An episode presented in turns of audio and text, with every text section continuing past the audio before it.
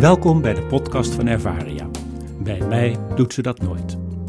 In deze podcast nemen we je mee in situaties van onbegrepen gedrag bij mensen met een ouder wordend of beschadigd brein. Bijvoorbeeld door dementie. Dit is aflevering 14.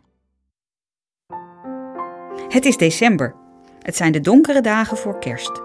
In de huiskamer staat de kerstmuziek zachtjes aan. En het team heeft dit jaar flink zijn best gedaan om de woning in kerstfeer te steken. We zien kerststerren, een rek met kerstkaarten, kerstslingers en natuurlijk in de hoek van de kamer een mooi versierde boom. Op de tafel staat een grote schaal met kerstballen. Aan de tafel zitten vijf bewoners. Een van hen is mevrouw Marsman.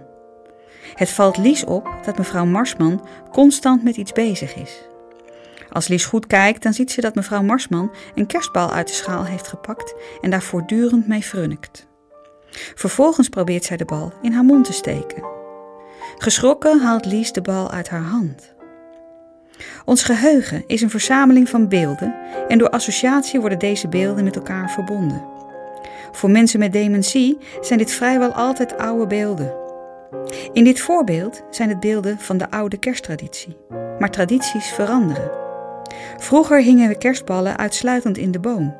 Maar tegenwoordig leggen we ze ook op tafel in een mooie schaal. Maar ronde dingen die in een mooi glimmend papiertje op tafel staan, doen al snel denken aan bonbons.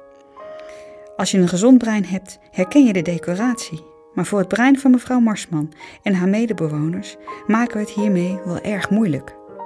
En zo kan het ook gaan met kastanjes in de herfst. In een mooie schaal lijken die al snel op chocolade. En die decoratie-eitjes die je met Pasen aan een tak hangt, die zien er ook best lekker uit. Als we kijken door de ogen van mensen met dementie, dan zien we zelf ook een stukje scherper. Vrolijk kerstfeest. Meer informatie is te vinden in ons boek Bij mij doet ze dat nooit. Je kunt ook de website www.ervaria.nl bezoeken of mailen naar info.ervaria.nl. Bedankt voor het luisteren.